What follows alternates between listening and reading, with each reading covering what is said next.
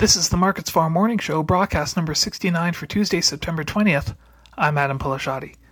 The ICE futures canola market is lower on Tuesday morning with contributions from declines in crude and veg oil prices. Most of the prairie provinces are forecast to see some rain showers during the day with high temperatures expected to be under the 20 degrees Celsius mark. In Alberta and Saskatchewan, overnight lows are only slightly above freezing, increasing the risk of frost.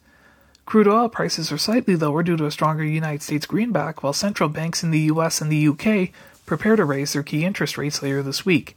Chicago soy oil is lower to start the day, as well as European rapeseed and Malaysian palm oil, all spilling over into canola prices.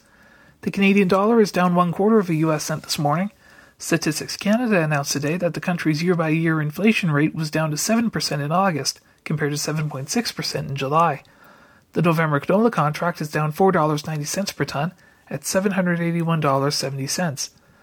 Despite harvest pressures, corn, wheat, and soybeans are all higher this morning.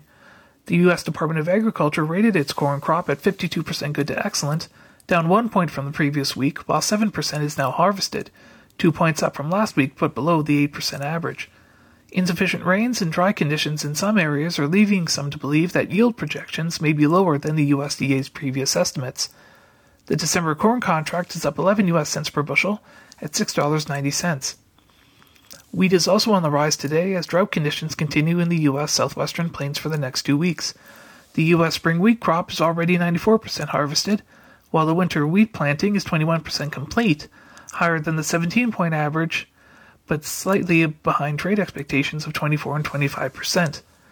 Ukraine's ag ministry said that 9% of its wheat crop is planted, but planted area could decline 17% from last year.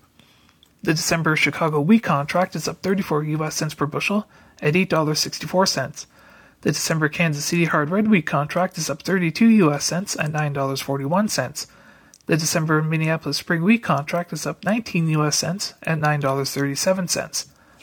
Soybeans are slightly higher despite crude and veg oil prices.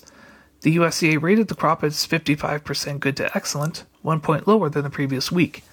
The U.S. Midwest and Plains are seeing early harvest weather and late soybean development. The USDA announced on Monday a sale of 136,000 tons of soybeans to China. The November soybean contract is up 2 US cents per bushel at $14.64. That's a look at the ICE futures in U.S. markets for Tuesday, September 20th. In Winnipeg for MarketsFarm, I'm Adam Peleshaty.